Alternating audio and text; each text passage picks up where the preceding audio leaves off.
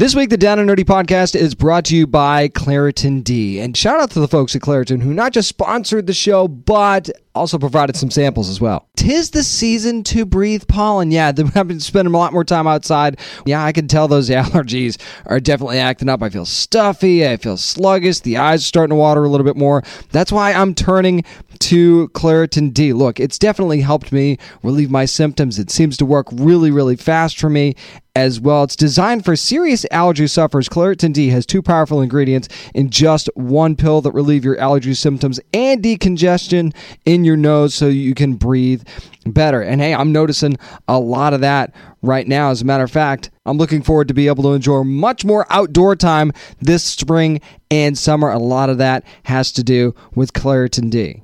Fast and powerful relief is just a quick trip away. Find Claritin D at the pharmacy counter. Ask for Claritin D at your local pharmacy counter. You don't even need a prescription. Go to Claritin.com right now for a discount so you can live Claritin Clear. Use as directed.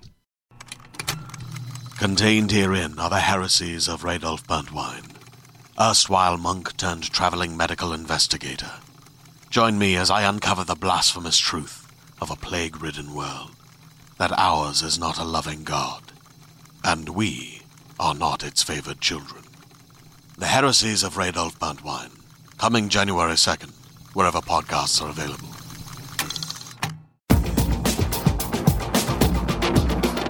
Spanning the nerdosphere, talking about everything you want to hear. From comics to cosplay, from the cinematic universe to fan films and everything in between. It's time to get down and nerdy. Here are your hosts, James Witham and Nick Battaglia.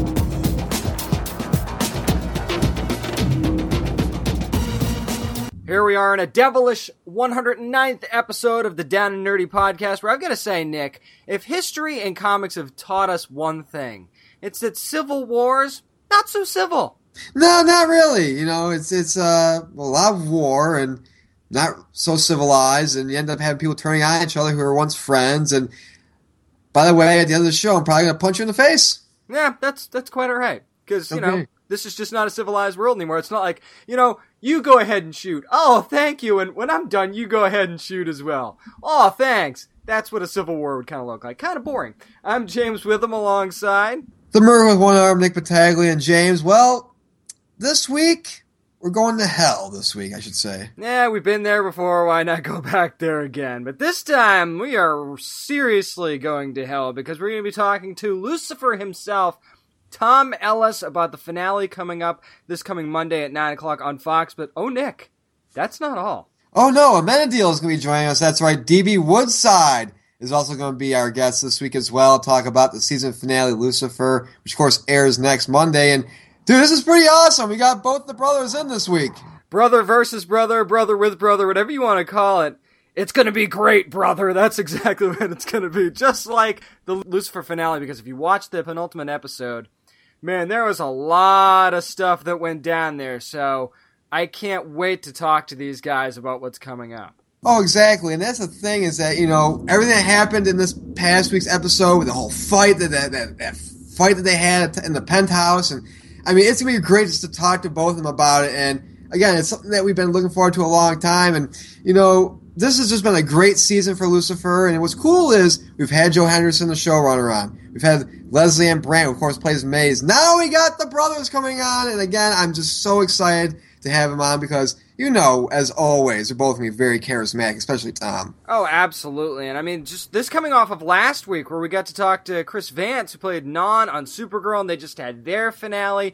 We're going to be actually reviewing the finale coming up on This Week in Geek Geektainment. It's going to be spoiler filled, so just keep that in mind. If it's still sitting on your DVR, which it shouldn't be, by the way, but if it is still sitting on your DVR, make sure you watch that before you listen to our review. And then we're going to give you our rating, our overall rating of the first season of Supergirl, what we thought of it as a whole after we give our review.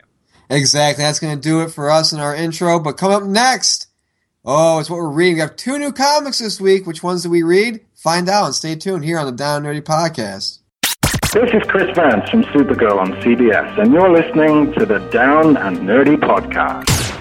Well, folks, it's time that we get our long boxes and brush up on our Russian because this time, as always, it's time for what we're reading. is always brought to you by the fine folks over at Fantasy Escape Comics and Cards. Go see Bob and all the great things he has for your nerd heart and nerds that you love. And don't forget, May 7th, we're going to be streaming live on Facebook on Free Comic Book Day from Fantasy Escape. So be sure to tune in to our live show that we're going to be streaming on Facebook May 7th, again from Fantasy Escape. So, James, I mentioned Russian, that we had to brush up on it. You did a comic about the Cold War, so give it, tell us about it. Yeah, I went ahead and did Divinity 2 number 1 from Valiant, and I gotta tell you, if you read Divinity before, which is a very cool story, but if you haven't, let me give you a little bit of recap. Basically, it's the Cold War era and the Soviet Union versus the United States. Of course, remember the space race, so this is very much somewhat true to history anyway, but the Russians actually had a very dangerous mission that they decided to send three cosmonauts on, and it was to a place called the Unknown. Now, of course, if you read Divinity, the first the first arc they had of it, uh, Abram Adams was actually one of the cosmonauts that actually was the first one to come back, and he ended up having powers. And I won't go into the whole Divinity uh, number one arc, so we're going to jump right into the second one, which was written by Matt Kindt. penciler as Trevor Hairsine, inker as Ryan Winn, and colors as David Baron, Baron along with letterer Dave Lanphear. So the reason that this is actually a good jumping on point for new readers is because this actually follows one of the other cosmonauts that was still stuck on the unknown named Valentina. And what's interesting about this is that it kind of reads like an Arrow episode. And the reason I say that is we go from present time to flashback kind of intermittently, but it's actually done really well because it gives you her backstory and you find out exactly how she got to where she is and how she ended up on this mission in the first place and what her actually actual purpose on the mission was. And kind of an underlying story here which I thought was interesting before we get into what actually goes on in the in the issue is that it's almost like you have to earn there's an underlying message of you have to earn your place. You have to earn where you get like nothing's handed to you. Even if you end up in a wealthy family or something like that you still have to earn what you get. So i thought that that was a very interesting underlying message in this issue. Right, and I think what's cool is you know going back to the flashbacks. I'm glad that they. It sounds as if they weren't forced. You know what I'm saying? Like, for example, we talk about it all the time when we watch Arrow or whatever, and out of nowhere a flashback happens and it takes you out of it. So I'm glad to hear that it, the flashbacks in this comic from Valiant don't take you out of it. Right, and this isn't really a spoiler. I can I can probably tell you this. She basically goes from being pulled off the street to being a cosmonaut and the Russian space race. I mean, it's pretty interesting. But this planet that they send them to, it's like the far, far reaches of the galaxy. It's further than any person has ever gone. And she's essentially the first woman in space, if you think about it. Because this is a secret mission that nobody knew about. So they're saying that the Russians got to space first before the Americans to go to this planet called the unknown. But nobody knows of course, until one of them ends up coming back. But it's still kind of very hush hush. Now, as they're bouncing back and forth between worlds, she's kind of dealing with a crisis that's happening on the unknown planet right now. And remember, this Abram guy bails on them. That is one thing I can tell you. He bails to go back, and that's how he ends up becoming the divinity the first time around. Now, we're still talking about socialist Russia and communism and stuff like that. So this is still a very real thing. Now, when Abram got back, I can tell you this about the first arc.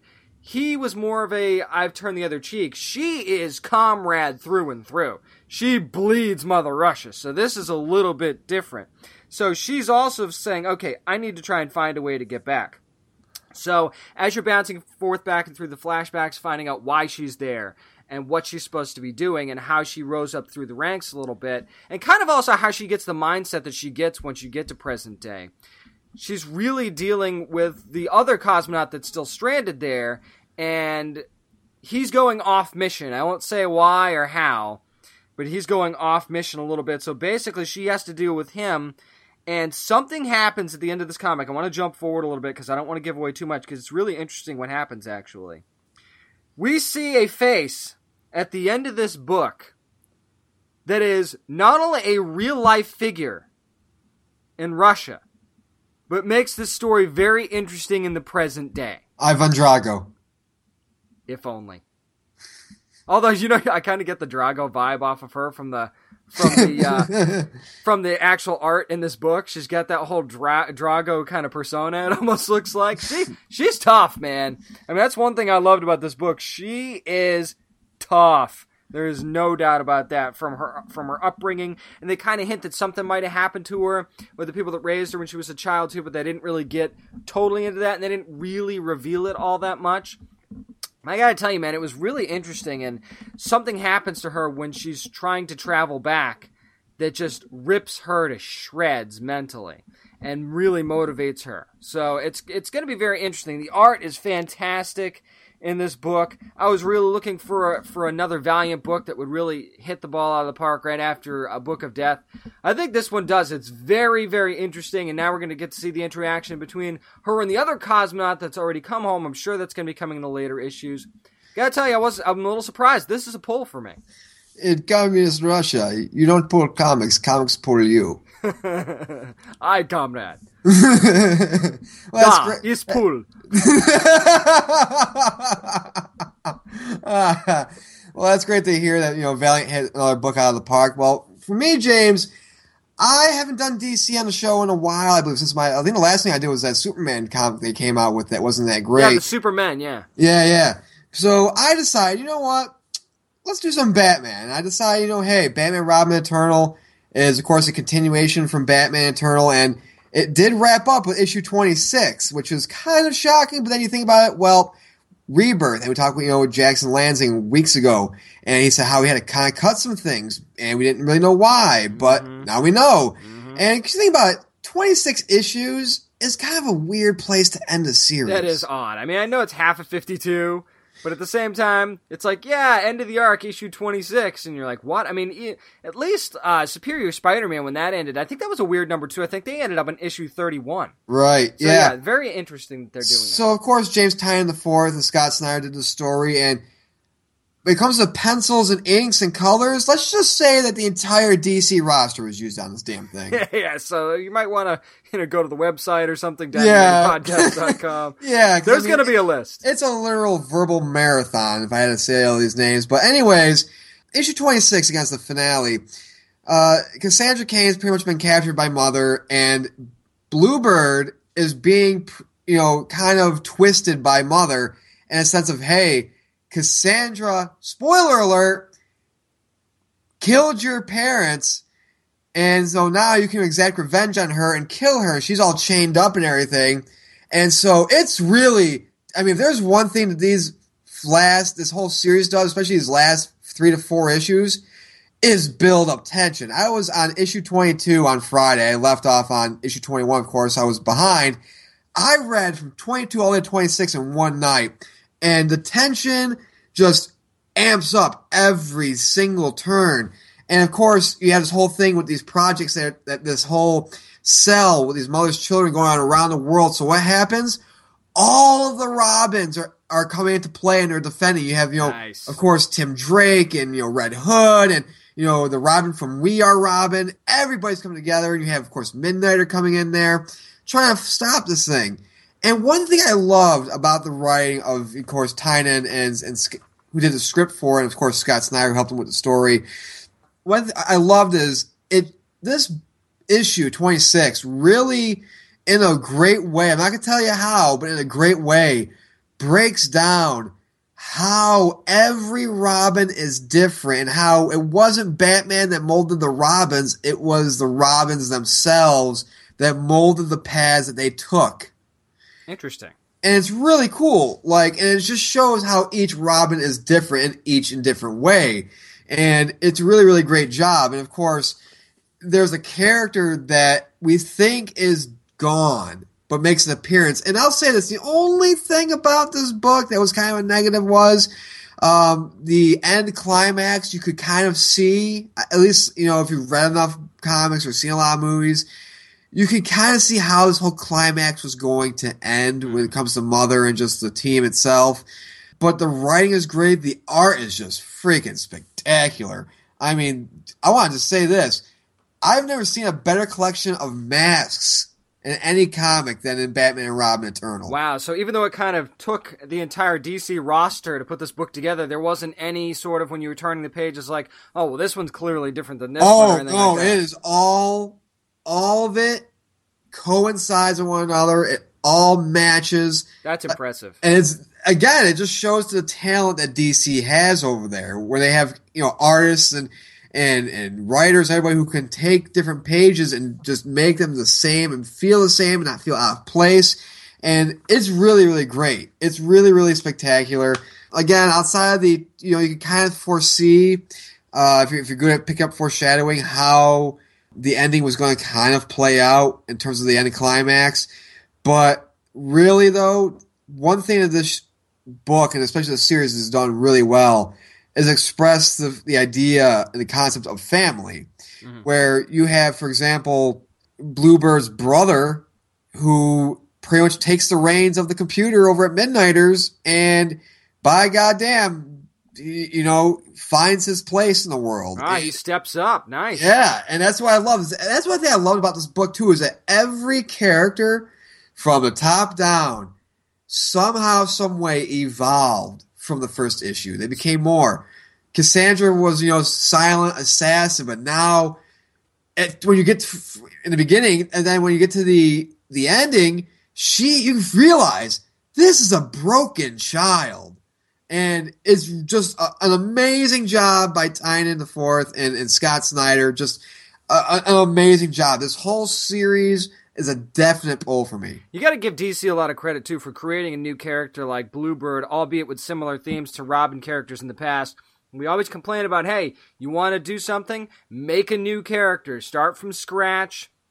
And I realized that Bluebird might be a little bit of a wink and a nod to a female Nightwing, but they created this character. She's been a very important character and a very intriguing character throughout all the runs that she's been in so far, starting with Batman Eternal earlier on. So I got to give them kudos for that too, because I'm, a big fan of hers now. And one thing I want to say too is that I love about this book and this series, especially with issue 24 to 26, they make every character they show in this book not feel like they're just jammed in there to have in there. Like spoiler has a purpose, and all the Robins and Midnighter has a purpose, and everybody, everybody has a purpose. They even bring in somebody from Batman's, if you kind of want to say, Rogues Gallery into this, and then they have a purpose.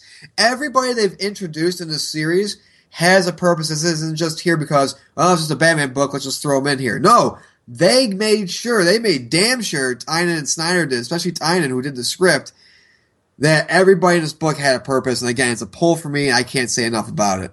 And that's going to do it for this week's edition of What We're Reading. Of course, now we're going to fly into National City as, of course, Supergirl had her season finale this week, and we're going to review it and break down the entire season.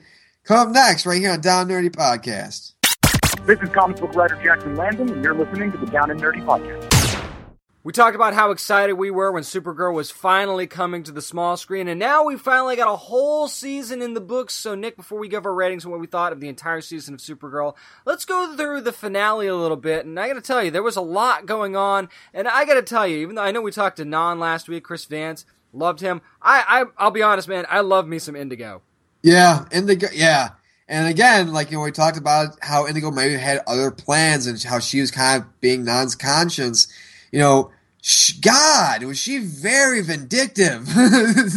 she just, you know, when Non's turning saying, wait, what should we do or whatever, I failed. He's like, no, you didn't. You just didn't dream too big or whatever. And it's like, oh my God. right. And remember, again, this is going to be a very spoiler filled review because the finale's already happened. This is our review of the finale. If you haven't watched it yet, just heed that warning now. But I got to tell you, man, when, and her answer to it is, you know what? Let's just kill them all and move on. Oh yeah, I mean, look, yeah, it's like it's like uh, yeah, there, there, are other plants out there. Let's just destroy this one and go. It's, it's kind of like saying, you know what, I don't like this apartment. Let's just destroy it and just go to another one down the street. Yeah, that's Johnny Manziel's answer for everything. Pretty much, she's she is the jo- female version of Johnny Manziel, except she's got a much better head on her shoulders. Very much.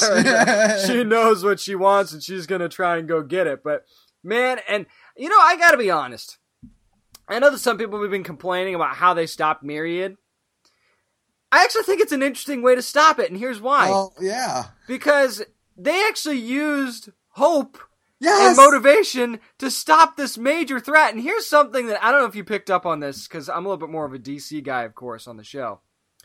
I think it's very interesting what DC and Warner Brothers has done here. It's almost like they've taken their cinematic Superman and their TV Supergirl and swap the roles. Normally, Supergirl is the angry one, the irrational one, you know, doesn't really think before she does things kind of thing. And Superman is the hopeful one, the one that says, you know, we can stop this another Right. way. There's always another way. And they've kind of changed places, but it worked definitely for Supergirl because how could you, when Melissa Benoist tells you, I can do this, everything's gonna be okay, how do you not go, okay? I know, right? How do you have to sit there like your heart does not melt and be like, okay, everything's gonna be all better. You know, I mean, you're still rocking in the corner because your head's pounding because of Myriad, but Of still, it's you know that I want to talk about that scene. That scene where she's just giving that speech. Not gonna lie, dude, that's a very emotional scene. I think one of the most emotional scenes we've seen this year on television because that's literally somebody pouring out to an entire city yeah.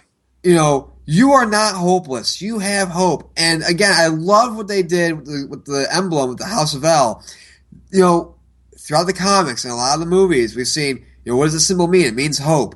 Well, we got to see what it means in action. Right, and, exactly. You know, and there are these people who are like these mindless drones. What happens when you see Winn remember stuff with Kara?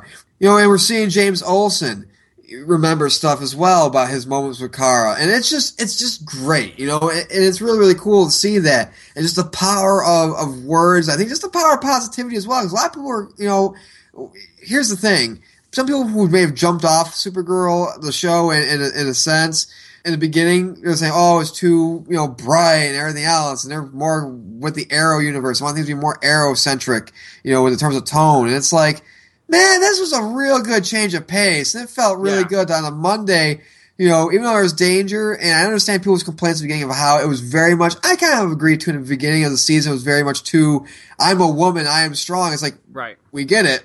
You know, you're, you're, you're eight episodes in. There's no need to, to bring it in anymore. But I like that, you know, they, they got, they, they toned it down a lot in terms of that and just showed her. They didn't just say, they, they didn't just have her beat her chest and say, I'm a woman, I can do this. It was, no, I'm Supergirl. I'm going to fucking do this. I'm going to save the world now. You know what they did too was they allowed her to her to evolve over time, and they Yes. gave her mental obstacles to overcome, not just physical ones. Like when the whole thing went down when she was affected by the red kryptonite, and she had to gain the people's trust back, and then that came full circle in the finale when after she garnered that trust, she kind of snaps everybody out of it. And the one time you want to get a mass text. And then, you know, yeah. that's what kind of helps, you know, hammer the story home. So I like that they made her this beacon of hope that I think everybody wanted Superman to be in Batman versus Superman. I like the way that they evolved this over time in Supergirl. Exactly. Now, the one couple complaints I do have, I'll, once they both they both involve two people. Uh, I want to talk about her sister real quick. Well, first of all, how many cosplays are we going to see of that suit now at cons? Oh yeah, definitely, no question about it. There's Oh, gonna be I mean- a lot of cosplays. Oh my god, yes, because that kryptonite suit was everything. But Yeah. I mean, first of all, she's on the run with Jean, and you know, yet when the army shows up at the the DEO's base, she's not also handcuffed with him. See, there was definitely a lot of gray area there, and I know that the DEO doesn't really police human threats.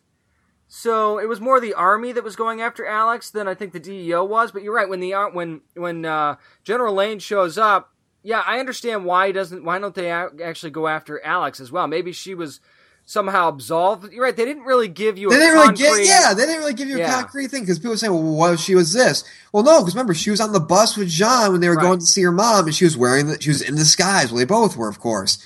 And so it's like they never really resolved the whole. How is she able to go out in in in, in broad I mean- daylight and, and or just you know? Granted, she's most of the time she spent at the base, but still, it's like you know she's see her at Kara's apartment. How is she able to, without any really resolve being Right. seen, to walk around National City knowing that like just an episode ago she was an enemy of the state, pretty much? I mean, maybe there's it was the whole we've got bigger problems kind of thing, and they just sort of let it go, and they were going to deal with it after the fact. But they didn't they didn't outright address it like they did with John Jones. I will agree with that.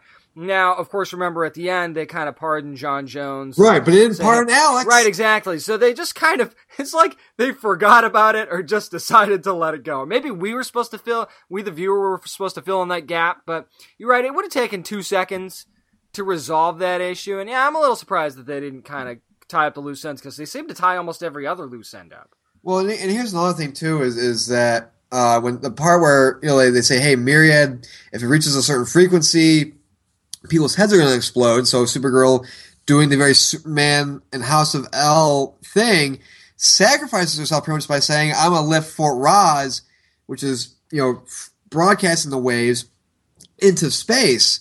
Now, of course, people say, "Well, that could kill you," everything else. But then again, you know, it's Supergirl, so she can fly in space, and she's powered Right. by the sun.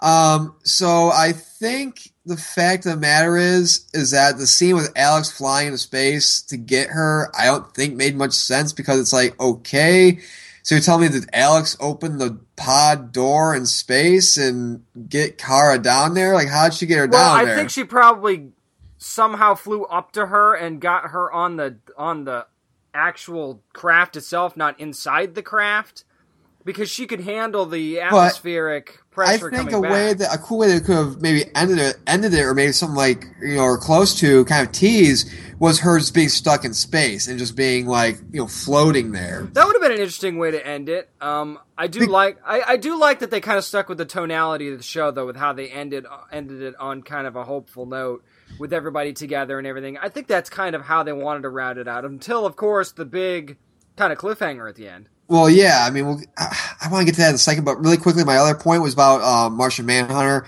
When he's seeing, he's just sitting there watching her lift the Fort Rozz into space. It's like, dude, help her! I know you're hurt, but help her! Like, yeah, I kind of thought he would jump in at some point and help her, but I guess You're maybe from Mars. You can he was too hurt. gas. I don't know. Yeah, I mean, I mean, it's not like it's like that one person that you come and help have you uh, move out of your house, and you know they're not really lifting the couch; they're just kind of there to balance it out. Right, right. I mean, yeah, just just at least pretend to help or make yourself feel better, kind of thing. Although maybe the maybe there's imagery there that you know women can do things on their own too. and Maybe they decided to go that route. I'm I'm sure that that had part of it, and absolutely should have a fantastic job of doing it. But on her again, going to that, that cliffhanger at the end, you know, another pod pretty much crashes to National City, and of course ends with Kara opening it and saying, "Oh my God!" and then cut the black.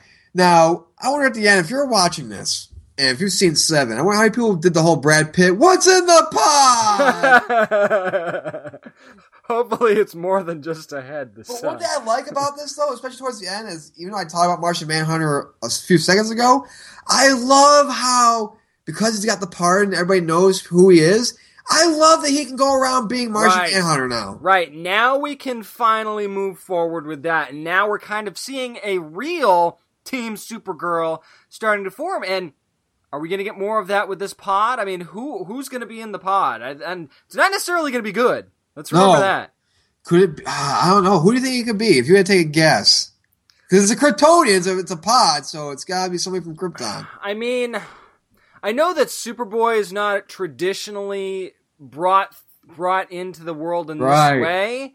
Uh, because the whole Kon-El thing was more of an honorific from Superman than anything else when they did the new Superboy, and I know that that of course Golden Age Superboy was just Superman as a child. But think about it: this Warner Brothers and DC have you know taken a lot of liberties with their storytelling in this uh, Arrowverse, I guess you want to call it. And with Supergirl, they might just go a totally different route with a Superboy uh, indoctrination and bring in a Superboy. Of maybe it's another take on Power Girl as well. That's a possibility. That is a use. possibility. So I mean, it, again, and this is one of the things people. Were, I know people probably listen to this saying, "Oh, how'd you can you get on Walking Dead for how they ended theirs with a cliffhanger and not Supergirls?" Well, because Supergirls didn't say for like months we're introducing this character, so and end it with a tease of that character. And it didn't know? involve a death. It's much Yeah. different when it involves a death. But I will say this: it was very ballsy the way it ended it because remember, Yeah. season two still hasn't been greenlit yet.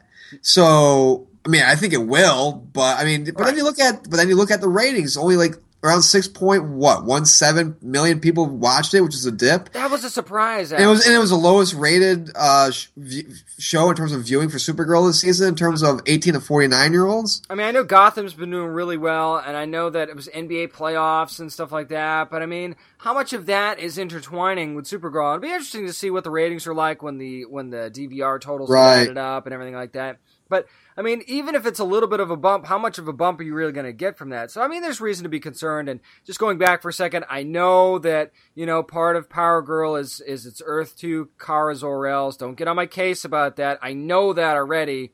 Doesn't mean again that they won't try and do something different or show up on Arrow or Flash Right. as Earth Two Kara Zor-El. I mean, Melissa Melissa Benoist might not be done this season. We don't know that for sure. Right, and well, here's another thing. Remember, they changed the entire look and, and even race of Power Girl recently in the comics. Right. So, So, I mean, keep could that it, in mind. could they could they be going with that as well? You know.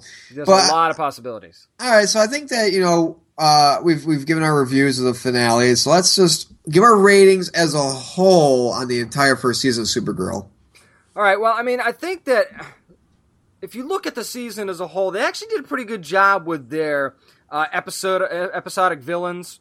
I thought the crossover with her and uh, and the Flash worked really well. I think her and Grant Gustin made a great pair together. I hope we see a lot more of that in the future. And again, I like the way they let her evolve as a character. I love the way that they brought in Martian Manhunter. I think Chyler Leigh deserves a lot of credit as her sister. I think that she did a really great job throughout the season. And I also like that, you know, we always had that underlying threat of Non and that and the whole myriad thing, but it wasn't always constantly there and they really ramped it up towards the end to make that the main villain and then involving Indigo. I thought they did really well with. And I just thought that this was like you said, you hit the nail right on the head earlier. This was a nice break. We have Arrow that's super dark. We have Flash that's not as dark, We can be very serious at times. And this one, other than an episode or two, was the light-hearted one. This one was fun. This one just made you feel good when you were watching it, and all the characters did as well. So it's kind of hard for me to give a rating on it because there were, you know, it wasn't a perfect show, but I thought they did a darn good job, especially for its first season. So I'm gonna go. Let me see. I think I'll go seven and a half lattes out of ten. Oh, okay. So I'll say this: I like how they pulled a fast one with Hank Henshaw. How we had David Harewood on weeks ago, months ago, said, "Oh, so when's Cyborg Superman coming?" He gave us that laugh, and we're like, "Okay." Um, you know, he's, remember he said, "Oh, episode I think it was episode eight, wherever when we first get to see him." He's like, "Oh, he's is you get a big reveal then." And what happens? We get Martian Manhunter instead. And then he also did that little teaser. He's like, "Oh, you know, I really hope I get a cool super suit at some point once they find out what the reveal is going to be." Yeah, I'd say it's pretty damn cool, David. I think you did a pretty good job with that. Oh, exactly. I think that what's cool too is that you know uh, they they gave characters purpose. They gave they built characters up. They they made them progress with each episode. Um, I love how they had you. They you know Winn was there. Yes, he was their IT guy, but he also had connections with the Toy Man. 'cause That's Right. his son. You know, that's his father. And you know, and and I think that they they they, did smart very smartly was they tied you know webs to each of the characters how each of the characters were certainly were in a point connected to one another to a sense um and you know what they did with silver banshee was great and everybody else in livewire it was really really awesome uh, the effects I felt were good. I liked the way that the stories progressed. Again, the Martian Manhunter thing was great. I really, really hope something that we've both been guessing off air is, you know, Jeremiah is still alive. Jeremiah Danvers. Mm-hmm. You know, they switched the role with Hank Henshaw. Could Jeremiah Danvers somehow be Cyborg Superman? I think that that's a very good possibility. And think about that. Dean Cain donning the suit again, but this time a little bit differently. And I think that would be, if you're going to do a season two, and I think that they will, that would be the twist that make you go, whoa, this is going to be awesome. But it would also like shatter our hearts in a million pieces. We're like, oh, Right. that's like America's favorite man. Like, like you know, he's you know what I'm saying like the nicest guy in the world. Why? Right, and not to mention, think about how that's going to rip that family apart. You finally find out that dad's still alive, and now dad's an evil cyborg Superman thanks to those pricks at Cadmus. Well, think about that for a second. Well, it, it, uh, in a sense, though, is that better than uh, you know saying I'm leaving my family to date a stripper named Peaches? I don't know. that, that I don't know. That's a tough. What would you rather have? I mean, you know, That's a tough call. you know, but I, I would be amazed if that's what they did if they get the second season. Again, hopefully they get the second season. But again, I just want to say, you know, really quick, we haven't really talked about uh, a lot right now, but Chris Vance did an amazing job He as really did. He really, really did. That final, you know, encounter he had with Kara, where they were, you know, the whole heat vision stare down battle was great. Just yeah. just amazing and just I'm not gonna lie, seeing him hit her, it was like dude, that's your niece, and he just Yeah. knocked the shit out of her. That was kind of messed up. I will say that. I mean, that it was a hell of a battle, man. And when uh, Martian Manhunter rips Indigo in half, Oh my god, that was Ah, amazing! come on, see, we can't even stop talking about the show. Well, uh, okay, so I rev- I realized I haven't even given my rating yet. I Yeah, because we kind of went off on a tangent because Right. it's such a good show. Uh, I'm gonna give this eight out of ten pods that were knocked off course. Yeah, that sounds good. Sounds good. No entering the Phantom Zone for this show because hopefully it gets a second season. I really hope so, man. Because everybody on there is just so nice from who we've talked to. We've talked to Melissa Benoist, of course. Yeah, what's We- the problem here? you know, we, we people saying, "Well, wait, you didn't talk to her on the air?" No, we talked to her because uh, we were part of a, a media panel, pretty much that CBS had a few months ago, and it was really, really awesome. Yeah, and, rights and stuff like that. We couldn't. Yeah. I mean, there, there's a lot behind the scenes that you guys don't need to know or care about. But yeah, I mean, she's and everybody She's the, very nice. and Let's- everybody on the crew too. I mean, Kreisberg and the oh, gang Oh, yeah. were, were awesome as well. Exactly. That's going to do it for our review of season one of Supergirl. Again, we hope it gets a second season. But come up next, we have some nerd news. And, well, we had another reveal, I'll say, that kind of struck me in the childhood. What is it? Well, find out. Come up next on the Down Nerdy Podcast. Hey there, this is Justin Bartha. I made a funny new podcast, King of the Egg Cream. It has the greatest cast in the history of podcasts with actors like Lewis Black, I'm torn by my feelings for two women. Bobby Cannavale, You can eat it, or if someone hits you, you can put it on your cut. Melanie Lynskey, I wonder what these marvelous things are that look just like boiled chicken feet. Jason Ritter, I can break things and pick locks and kill people. Michael Stuhlbarg, The whole point is to inspire people that they should make themselves better. Ari Graynor, No, don't whet its appetite. What are you, an idiot? me, Justin Bartha, That's not just any egg cream, that's a Lemke's special. and all narrated by the hilarious Richard Kind. This is the story of Harry Dalowitz and how he rose from nothing to become New York's King of the Egg Cream. So if you like funny true stories, come listen to King of the Egg Cream, available wherever you get your podcasts. Hi everyone, this is artist Nicola Scott, and you're listening to the Down and Nerdy podcast. Well, nerds, it's morphin' time as we travel around the interwebs and see what's trending because it's time for what, James? Nerd news. News. And, well, of course, as I said in the teaser, of course, before the segment, I said there was something from my childhood that kind of hit me pretty well. And, well, we got the first look at Rita Repulsa from the new Power Rangers reboot, of course. It's going to be hitting theaters, uh, I believe, in 2017 or 2018. Yeah, I think it's 2017. I think you're right. But we got a good first look at her, man. And you know, I'll say this, and I, as the Power Ranger guy, so Yeah, the floor is yours, man. This Yes. is your this is your territory. All right. So when I first saw that, she, you know, first of all, my phone and text inbox and my Facebook inbox was filled with people sending me the image over and over again. Yep, yep. To 20 people, you know, who were like, "What do you guys? What do you think? What do you think?" It's like, here's what I think about it. When I first saw it, I was very meh on it, and here's why. At first, I saw it, I said, "Wow, that looks very Enchantress, very Madam Hydra esque look." And also, if you played League of Legends, she looks like Zero from League of Legends. It's So very like- close. yeah. Yeah. And so I, I'm like, I'm like, it feels like they've kind of taken a little bit of the, the Enchantress thing. Like, like it felt too close to call. I felt, but then when I really thought about it, I said, well, wait a minute. She has the connection with the Green Ranger, she, which means she has a connection with the Dragon Zord. So if you look at her closely, it's she's very, not want to say scaly, but very pointy in what she's wearing. Like Uh, you said, it was dragon esque. yeah, if you look at her face, like where her eyebrows are, they look very bony, kind of a thing. So it looks like implants, and it looks it does it looks very dragon esque. So my thing is, while it hasn't been announced and I, nobody has been cast for the role, are we gonna get kind of like a Green Ranger saga Power Rangers, or are we gonna get kind of like she takes the Dragon Zord coin and uses the power to, to do that? And you know what I'm saying? Right, maybe they're setting that up. Maybe the first movie is going to be a setup for a Green Ranger saga and a possible sequel that could be coming out too. So, I mean, they could be playing the long game here, which, I mean, it's Power Rangers. That's not too much of a risk, I don't think. No, and, and I think, and here's the thing: people are saying, "Well, why couldn't they give her the?" I can't believe people are saying, "Why couldn't they give her like the classic look?" I'm like, "Well, the classic look was from the 1990s. You can't do that, You man. can't, they can't do that." And you know, I, I, I didn't get really into an argument with somebody online. It was just on some some IGN post because this IGN posted, so I decided to comment on it and give my two cents on it. And somebody said, I said, well, we haven't really seen the Rita. She's really been a, a, a big figure since the '90s. And somebody goes, oh, what about like Psycho Ranger, and everything else, like 2006? I'm like, dude. No.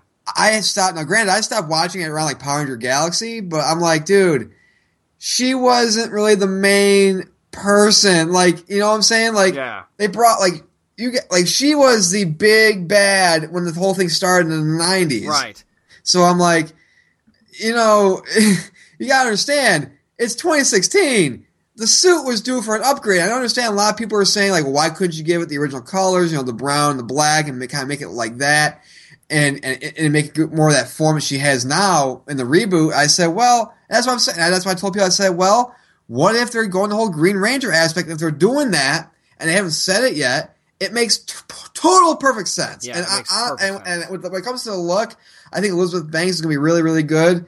And also, I'm not going to lie, to the people who wish they did the they kept like the classic look.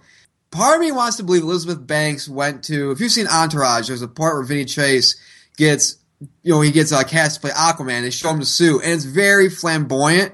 And he goes, "Oh no!" He's like, he's like, "Fuck that! I'm not signing on for Aquaman." And of course, they changed the suit. Part of me thinks they had a classic look for her, and of course, her playing, you know, Effie from you know Hunger Games. I think she looked at that and said, "No." yeah, maybe because she didn't want to look like a, a grape gypsy. I mean, much. come on. It's, you had to update it. And when I saw it, of course, I didn't grow up with Power Rangers, so it doesn't hit me like it kind of hit you. So when I first saw it, I'm like, this actually looks pretty cool, and it gives a little bit of an edge. And, and we know that she's going to be classic and over the top because that's kind of what she does. So I think we'll get the essence of Rita, but with a new kind of badass look. So I think I thought it was pretty cool. Exactly. Speaking of, you know, over the top and just when you talk about like acting as characters, Willem Dafoe, I think, has been a lot of his characters have been great. But I mean, you look at something like Boondock Saints, of course, you know, it's very. I think I think Boondock Saints' role in that, I think it was his best, has been his best role ever. Oh, yeah. Uh, so of course, you know, J.K. Simmons jumps onto the Justice League as Commissioner Gordon. Well, it's been announced that yes, Willem Dafoe has been cast on the heroes side in Justice League. Of course, we don't know who he's going to be. And James, we were kind of like tossing back and forth ideas of who he could be off the air. And I'm not gonna lie, when we say that we scraped the bottom of the DC barrel, we scraped the bottom of the DC barrel. I mean, I know that a lot of people came right out and said, "Oh, he'd be Martian. He could be Martian Manhunter." I'm like, Well, Martian I Man- don't, I don't see that. Well, well, no, because Martian Manhunter is black too, so you can't, you well, know. and I, and I just don't. Even if even if they wanted to go a different route like that, I I don't see it. I'm sorry. I know some people see it and say he'd be great, and hey, I love Willem Dafoe. Don't get me wrong, but no, he's not going to be Martian Manhunter. I mean, if you're going to look at it, and, and I was really thinking about this even more, even after we talked about it. And I remember that they're doing uh, Metal Men was one of the movies that they uh, but that they announced Right. that they were possibly doing. So then I thought, well, what about Doc Magnus, who was kind of the creator of the Metal Men? He's been a thorn in the Justice League side before, but he's also kind of played both sides. And if you want to get a guy that's going to play both sides, and you know, sometimes be with the heroes and sometimes not be a little bit later on down the line, Willem Dafoe's a good choice. And then, of course, they tease the new gods. So then you're talking about people like Metron and stuff like that that he could be. Who again? But again, there's nobody that stands out as a Mhm. legit hero, like throughout, Well, that's that- the thing that is- screams to me. Well, that's the thing is that people are talking about like you know, we were talking off the air like, okay, Green Lantern could he be one of the Guardians? You know, we don't know. And Right. and- I mean, for all, for, I mean, we could be having this conversation. For all we know, he could just end up being like the mayor of like Metropolis or Gotham City. Or Yeah, whatever, like you Scooter know? McNairy and uh, Holly Hunter. Yeah, Yeah. We we pontificated about them too. And I was like, oh, she's a senator. Well, but that's you brought a lot up of a great point, time. though. You brought up a great point, though. When they cast J.K. Simmons, it was announced who he was playing. Right. When they cast Willem Dafoe, it's not known who he's playing. Yeah, so I mean, why announce right away who J.K. Simmons is going to play and not Willem Dafoe? There's got to be a reason for that. Right. And I mean, it's just like I said, the possibilities are endless. And listen, I understand people are saying, oh, he'd be a great Joker. Why should he just be like an older Joker? It's like, just, there's just certain things I think people need to just let go. Yeah. I, th- you know, I think I get one it, of them. man. I, get, it. Okay, but you're right. They need to let it go. Here's the other thing that's funny. We gonna cast anybody else from the uh, Tobey Maguire Spider-Man movies in, in Justice League? I mean, right? We got Willem Dafoe. We got, got Green Goblin. We've got J. Jonah Jameson. Anybody else? Anybody? Right. You know, is James Franco's phone going to ring or I, anything? seriously, yeah. I mean, what, you know, Al, is Alfred Molina going to come out and play somebody? We don't know. Yeah, what's going on here? Uh, Topher Grace? Well, maybe we want to forget. Maybe not Topher Grace. but I mean, that's the thing is like you know, even when it's when it's revealed who he is going to be, and this is why I think that it's. I, this is what I do kind of like about when studios do this, where they'll announce who a certain person's playing because I think they did it with J.K. Simmons because you look at J.K. and you're like, okay, he'd be a good fit as, as Commissioner Gordon. Like he, like you know what I'm saying? yeah. I think I think he would honestly. I'm not saying it's because we already know this and everybody else does, but I'm I think they announced who J.K. Simmons was going to be playing because he was. I think when you think of who he could be, people would immediately jump to, oh, he's Commissioner Gordon.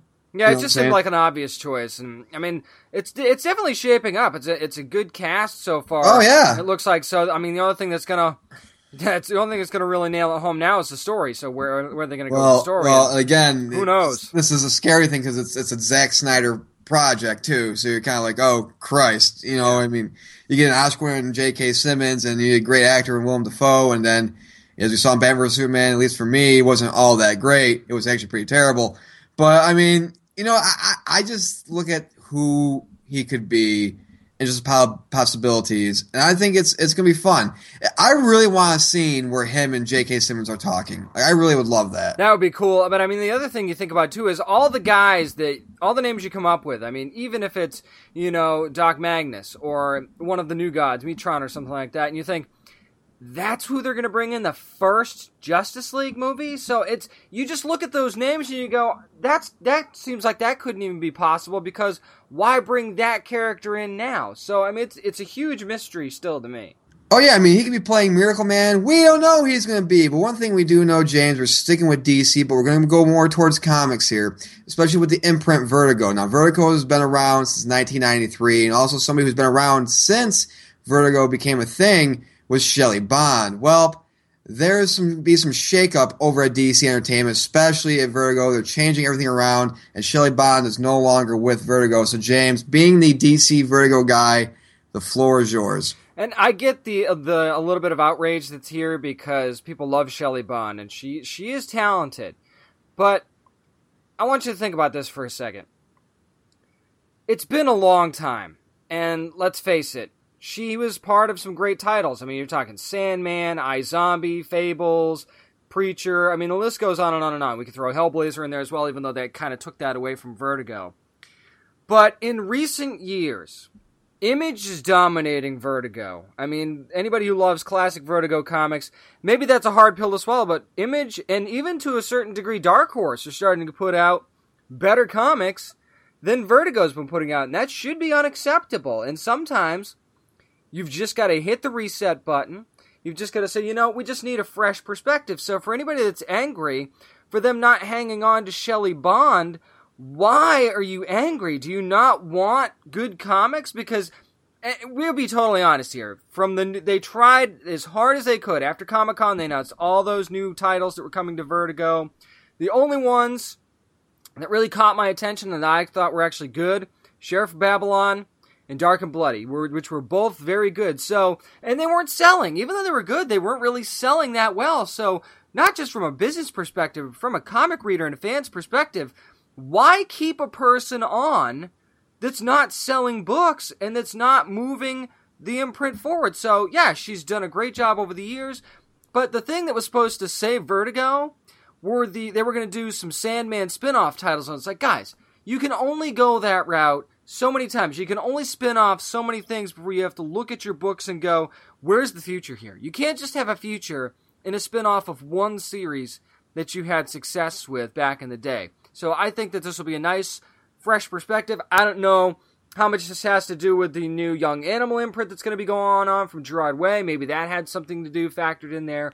I don't think Vertigo is going anywhere, but I think the outrage over why she was let go and people were like, oh, she needs to go to Image now is totally ridiculous because, again, Image is doing pretty well without her. I don't know why they would just go ahead and jump in and bring her into the fold now. It's, that would seem weird to me.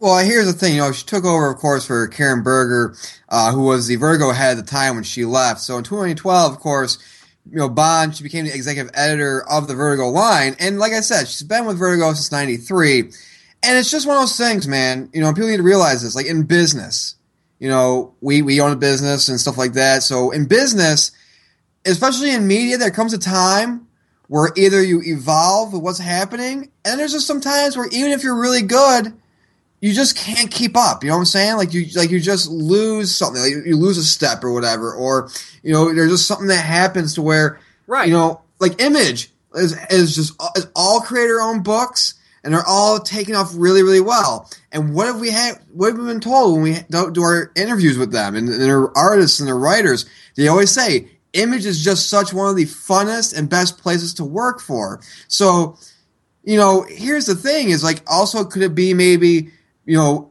where Image is saying, okay, pitch us this, if you, and more time will greenlight it because it more time is going to be good. Right. Was it could have been, you know, maybe she was greenlighting the wrong books. We don't know, but And again, and there were rumors, and granted, it's hard. Rumors you take with a grain of salt, okay? Right. Rumors saying that she was being blocked by the publisher about certain things, yada yada yada. Okay, fine. I, you can't say whether that's true or not. It's not that Shelly Bond isn't talented, but No. maybe everybody just needed a fresh perspective. Maybe she I- needed to go somewhere else Mhm. and you know kind of re- restart her career and do something different for herself.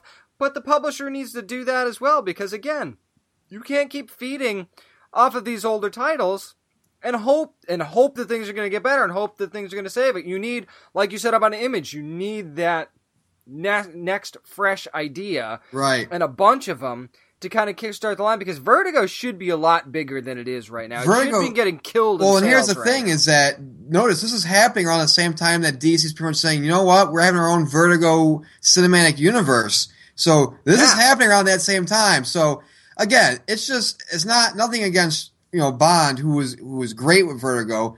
It's just that there comes a time in media and in publishing and everything else where, as you said, people just need a fresh start and they need a fresh look on things.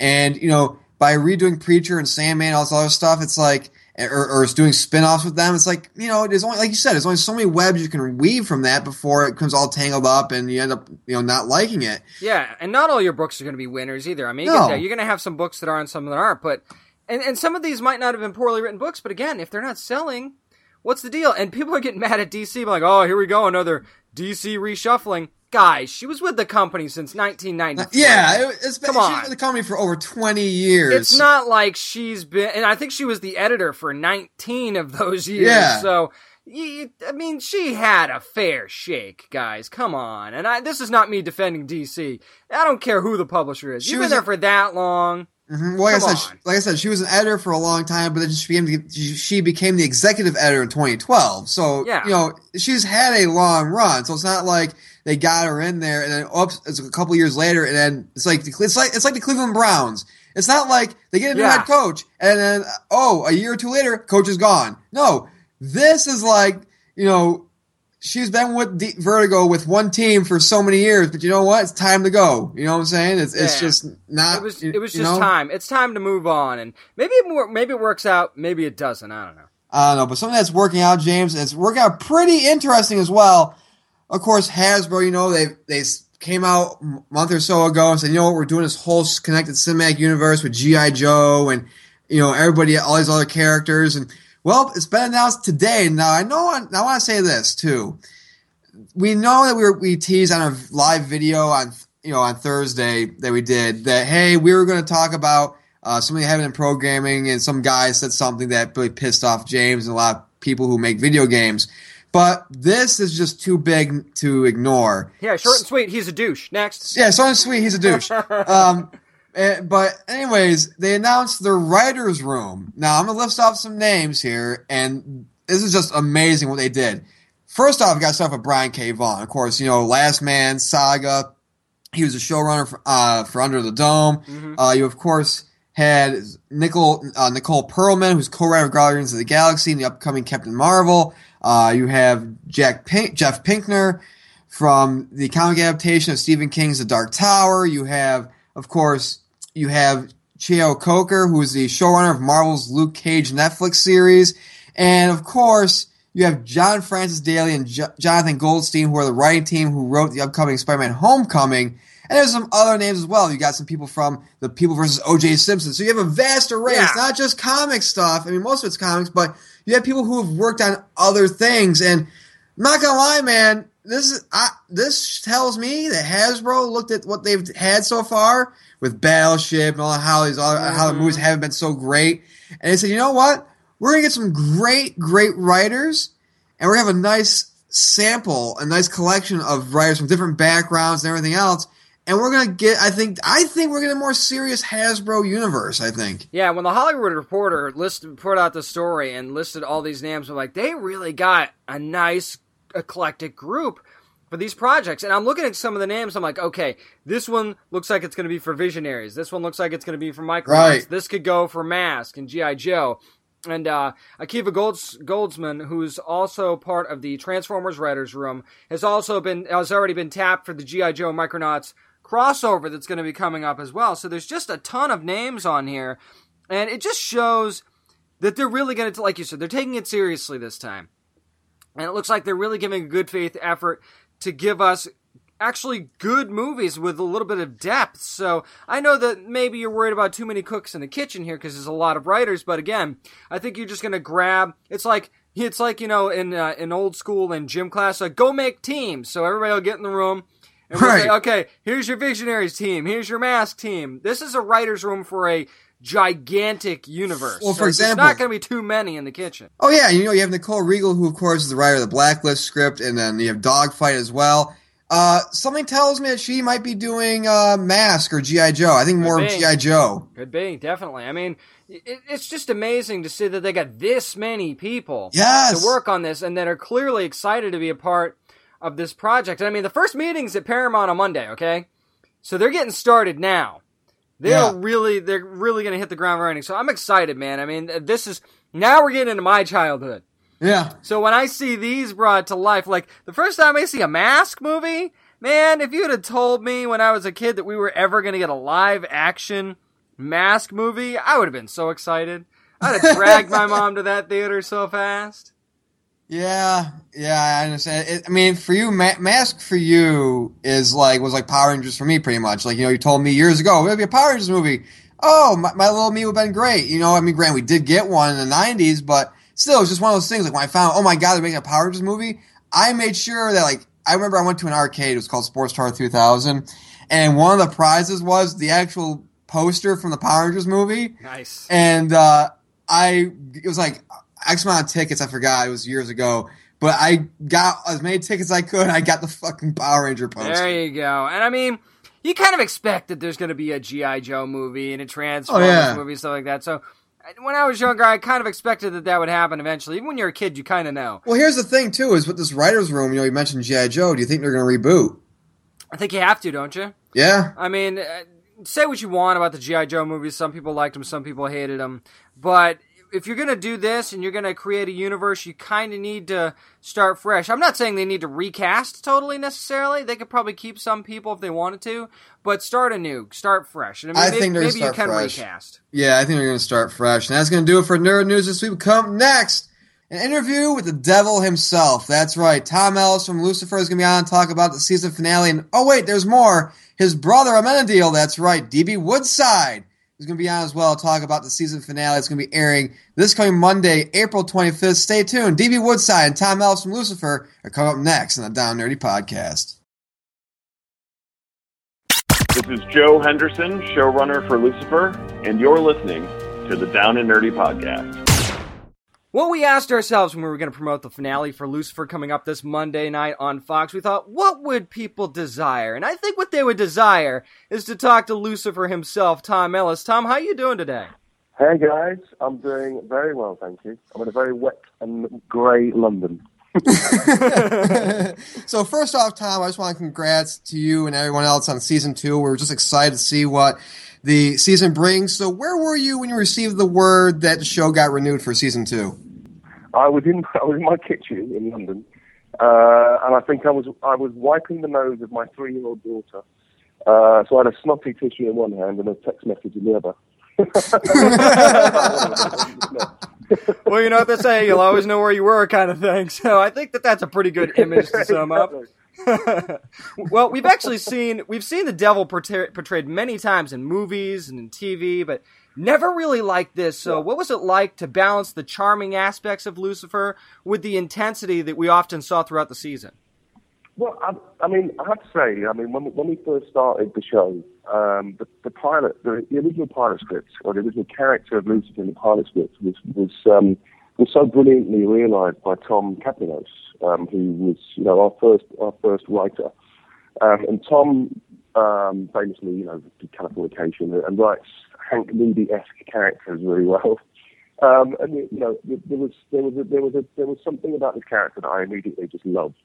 I basically, you know, the the, the, the, the fun side of it was something that, that came um, quite easily. And then the intensity about the character came really from trying to break down who he truly was, you know, and why was he, you know, why was he the person he was, and and touching on, you know, things that I, you know, I think a lot of people have never thought about in the, in the context of the devil and, and you know his father and all those all the stories and everything. So you know, to, to the fact that this guy, you know, really resented his position and really was not that person before he got sent down to hell to do that job was quite an interesting sort of um, sparking point for a real sort of simmering rage so yeah, it's been it's been. I mean, it's I've had so much fun playing this character. I'm not going to lie. It's it's it's I've got to do so many different things, and I'm just very appreciative of it. Really.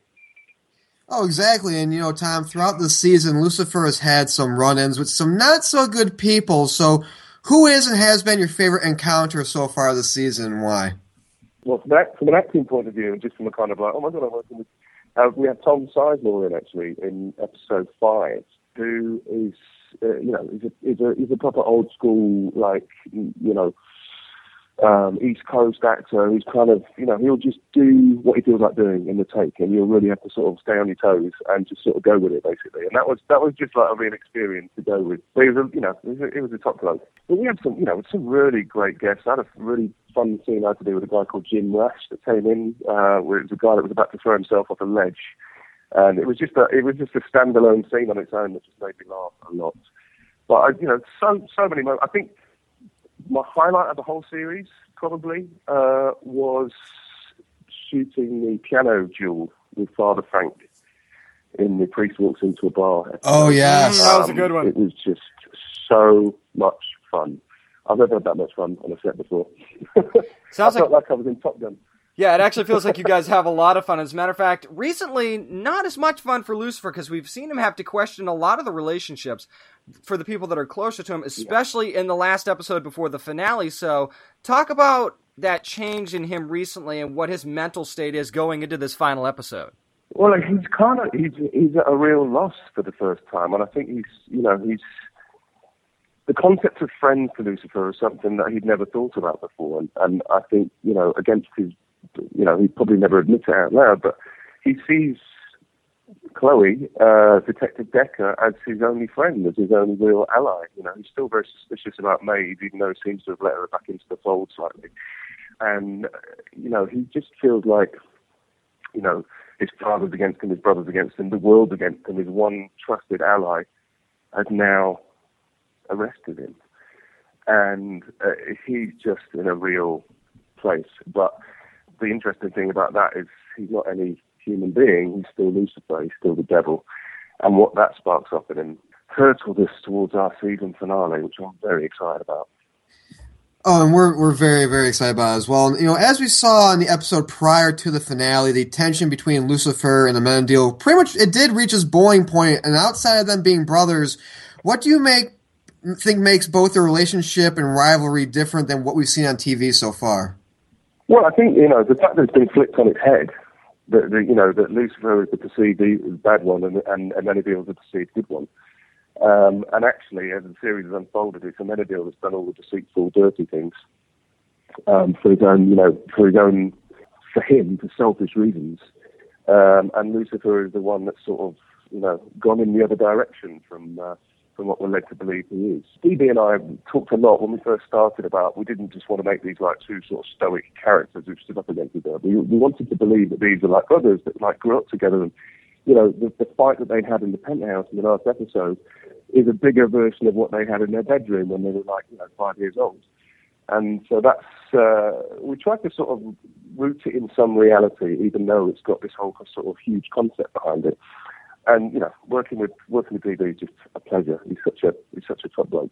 Yeah, it's definitely great chemistry between the two of you. Actually, with you and a lot of the cast on the show. But right before the end of this week's episode, after we see Malcolm sneak away, we see Lucifer essentially Yeah. get framed for murder. So without spoiling anything, what can viewers sort of expect going into this week's finale? Lucifer starts at his wit's end and has a huge revelation. And uh, there are a lot of people who've asked me throughout the whole series whether we'll actually ever see hell. And I can tell you that we do in the finale. Fantastic. And so I gotta ask you this, Tom. That's easy to do enough.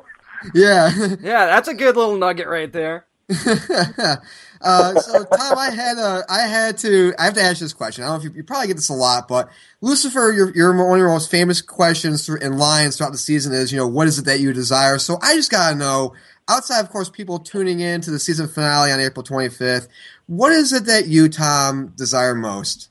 What is it I desire most? I desire that everyone's just really nice to each other. That is, Yeah, the, that's that a- is the nicest answer. It's a really pathetic desire, but I really do. I feel like that eight-year-old kid who goes, "Why can't people just be nice to each other? Why is everyone? Why can't we have world peace? Why is everyone so greedy and horrible and just thinks that they're right?" And everything?" So I, I just I desire that everyone just sorts it out.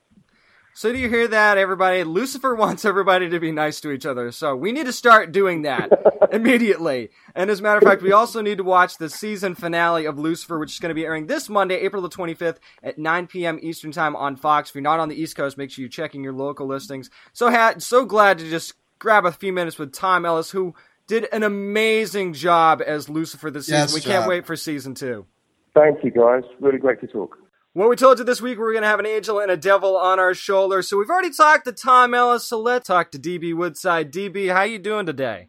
I'm doing fantastic, man. How are you doing? Doing awesome. As a matter of fact, as the season's progressed, DB, how is your viewing of Amenadiel and Lucifer's relationship as it's evolved across the season? I think the relationship is getting more complicated, right? Oh, definitely. um, yeah, you know, uh, I think Amenadiel's been trying, uh, you know, starts out at the beginning of the season, uh, trying to persuade his brother, uh, you know, maybe even at times push his brother in, in going back to hell. Um, but none of these ways have worked. And I think, uh, you know, it's, it's probably good for people to keep in mind that since Lucifer hasn't been down in hell, that it's been Amenadiel uh, that's that's had to replace him. So I think, uh, you know, if you're thinking about this this warrior angel, this this angel that's that's only used to, you know, battle and and heaven, that uh, hell is not really his cup of tea. So I think it's starting to, you know, work on his psyche, maybe grind it down a bit, and it's making him do some things that uh, I think are going to wind up, or will have wound up uh, having unintended consequences. Definitely. As a matter of fact, we spoke to your on-screen brother Tom Ellis earlier, and he said that Amenadiel was actually the brother who'd done the most sinister acts during this season. So how much would you agree with that? Well, I mean, um, I, I, I would agree with that. I mean, this this season he he has, you know, but I think from Amenadiel's point of view, you know, uh, this is this is dangerous. You know, you can't have the the king of hell, the the the ruler of hell, kind of hanging out, uh, enjoying his life in in Los Angeles, uh, disturbing the the natural order. I think Amenadiel is just basically doing what what their father has asked him to do. Um, now, as I stated earlier, I I think replacing him and and having to exist on this earthly plane has started to to do some things to Amenadiel that he's definitely definitely not used to. You know, not at all. So late in the season, we see Amenadiel and Maze getting pretty close to one another in more ways than one. So, what's it like being able to take someone who is literally an angelic figure and give him a little taste of sin? I think it's been great, man. It's been it's been a lot of fun. I mean, you know, one of the things that that that I love about this character, right, is he's so battle tested. You know, uh, this is a guy that's that's that's been uh, you know fighting for God in battles in in wars uh, for thousands of years, and yet he's never been in love. He's never kissed a woman. He's never held a woman's hand. So there's something so spectacular about this this warrior uh, that really gets conquered by love and and love from a demon, uh, no less. I mean, it's something pretty different and and exciting. And of course, you know, I mean, it doesn't hurt that I get to uh, you know uh, act with one of my good friends, Lesley-Ann, who's always fun and uh, crazy. So we have a really good time together. Oh yeah, we had her on earlier in the season. She was really really fun to talk yeah, to. she's fantastic. Yeah, she is, and she's absolutely crazy.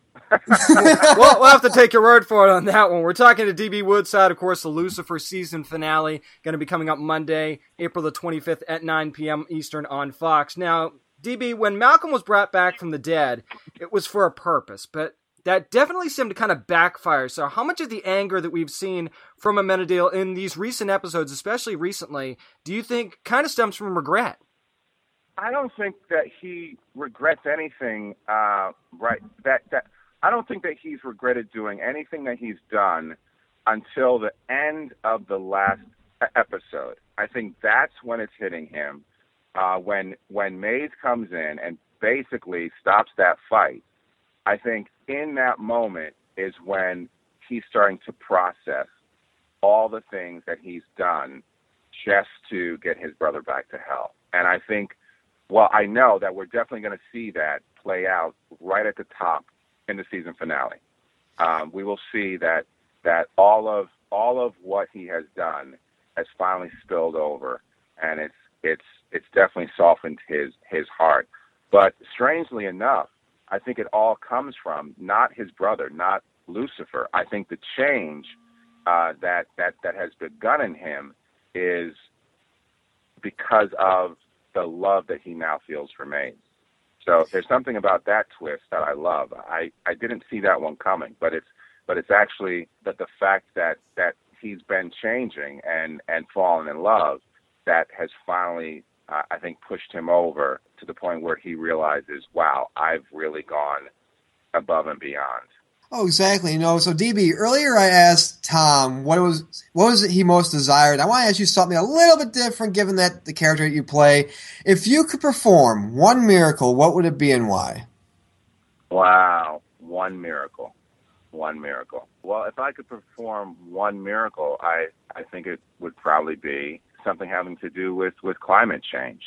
It gets hard to, uh, you know, I'm a parent, you know, Mm-hmm. uh, and I have a daughter who's who's who's six and a half, and I can remember uh, being able to um, run around and enjoy, you know, little things like snow. And I look at the way that that what you know what's happening now, and there's just something very very sad about it, and it worries me that there's not going to be much of a planet left by the time that she's having children. You know, um, Yeah. so there's something absolutely scary about that. So not to bring it down or make it super serious, but yeah, it would my my miracle would definitely have something to do with climate change. Hey, man, totally get it. I think that's a good answer, as a matter of fact. Now, we're going to kind of try and tread into dangerous waters here, but follow me on this one. There's a big bombshell right. that gets dropped at the end of the finale coming up. I know you can't reveal what it is, but how much do you think this is going to ramp up the fans' excitement for your upcoming second season? I think they are going to go berserk. I I think they are literally literally going to be waiting all summer to see how we actually do that. The last scene, the last line of the episode sends us off in a direction that is going to make people really eager to uh, come back for season two. And it also gives us um, a, a great focus, and I feel like everyone is really excited about it. So I'm looking forward to it. I know Tom is looking forward to it, uh, and I think the fans are too. Well, DB, I just want to say that it's been a spectacular season one. I can't wait for season two. And everybody, you have to check out the season finale of Lucifer on Fox. Of course, it airs this coming Monday, April 25th at 9 p.m. Eastern Time on Fox. DB Woodside, thank you for coming on, man, talking about Lucifer and everything happening in season one. Thank you so much, man. Man, we wanted to get ready for the finale for Lucifer that's going to be coming out this Monday, April the 25th, 9 p.m. Eastern Time on Fox. We wanted to get some great guests for our listeners, and to get the brothers Tom Ellis and DB Woodside together, I I, I can't I can't believe all the stuff that they were able to give us. Well, you want to just talk about getting out the big guns for the season finale. I mean, you can't get bigger than the two main characters on Lucifer, you know? But I mean, you know, it was fun talking to DB and just everything he talked about and his answers of how the relationship between Amenadiel and Lucifer and how Tom kind of, you know, was a little bit different in his answers. I mm-hmm. love that, you know? Because again, on screen, of course, one's a devil and one's an angel. But in reality, you know, it's nice getting, you know, two separate opinions, even if you ask certain questions, because it's just really cool to see a kind of different worldview, you know? Yeah, and when I asked him about what Tom said about uh, Amenadiel being the more kind of sinister one, he's like, "Man, I don't know about that." So. it, it kind of like if, you know you, you just looked at us and be like, "You do know he is the devil, correct?" yeah, exactly. well, I did say that we had an angel and a devil on our shoulder this week talking about Lucifer on Fox. So, but man, seriously, it's been a fantastic first season. It really has. And we're going to be reviewing it, of course, next week on the show. We'll recap the entire season finale of Lucifer. But we can tell you this right now. What happens at the end of this episode? Oh, yes. You will be talking about, he's not kidding. You're going to be talking about this throughout the entire summer. Exactly. Like when you see this, you're like, oh my God, I want season two because the way that they end it, it's just, I mean, you want to talk about leaving fans just wanting more, and especially if you read Lucifer, that you can just leave the fans wanting more by the way they did it. Congrats, uh, just a congrats all around to everybody on the show: Joe Henderson, Lesley-Ann Brandt, Tom Ellis, DB Woodside, everybody over at Fox, all the writers. Spectacular season one, but that's going to do it for this week's edition of the Down Nerdy Podcast. Again, thanks to Tom Ellis and DB Woodside from Fox's Lucifer. Don't forget the season finale of Lucifer is going to air on Fox this coming Monday, April 25th at 9 p.m. Eastern, so be sure to watch that as well. And don't forget, May 7th, we're going to be doing a live stream broadcast for Fantasy Escape Comics and Cards on Aragon Boulevard on May 7th, Free Comic Book Day. We're going to be streaming that on our Facebook page, so be sure to watch us on Facebook because we're going to have a lot of fun doing that uh, on May 7th. Also, May 21st, 22nd, we're going to be at Tidewater Comic Con, and yes, we will be live streaming from there as well. We're going to be talking to people from the con, all, you know, people who are going walking through, all the great guests they have coming up. It's going to be a really, really fun time, James. And don't forget, we're also on Facebook, facebook.com slash down nerdy. We're also on Twitter at down nerdy 757 I'm at Merkle with our Mr. Witham. Go. I'm at James Ace Witham. That's W I T H A M. Don't forget Instagram as well at down and nerdy 757 You want to get all this information? I mean, it's all in one place. Down and nerdypodcast.com. You can find us on Google Play. We're on Google Play now. There's a link up there that you can access to that. They are still working on the mobile stuff for Google Play though, so if you can't get it on your phone, you can definitely get it on your PC or on your Mac for Google Play. Also, you can find out what other comics were reviewed on our website. We've got more reviews than the ones you just heard on the show, so go there and find our reviews. What's going on in this week's show? You want to purchase the first season of Lucifer on Amazon Instant? We've got a link for you right there, all at downandnerdypodcast.com. And with that, I leave you with the words I leave you with every week, nerds. Press safe comic book reading, always bag and board your comics. Hey there, it's Rachel Ballinger, and I am extremely excited to invite you to Rachel Uncensored. It's my podcast where I sit down and get real with my friends and celebrity guests, where we talk about all sorts of topics. And sometimes we might be under the influence when we do so. We cover things from personal stories to hot button issues and it's the only place on the internet you can find an uncensored version of me. It's a side of me that you might not have seen before because it's not the most family or brand friendly. But don't worry, I'm still sort of slightly a decent human being. If you're intrigued, then make sure you check it out. New episodes drop every Wednesday. You can find it on Apple Podcasts, Spotify, or wherever you listen to podcasts. Trust me, you won't want to miss out on the fun and candid conversations we have here on Rachel Uncensored.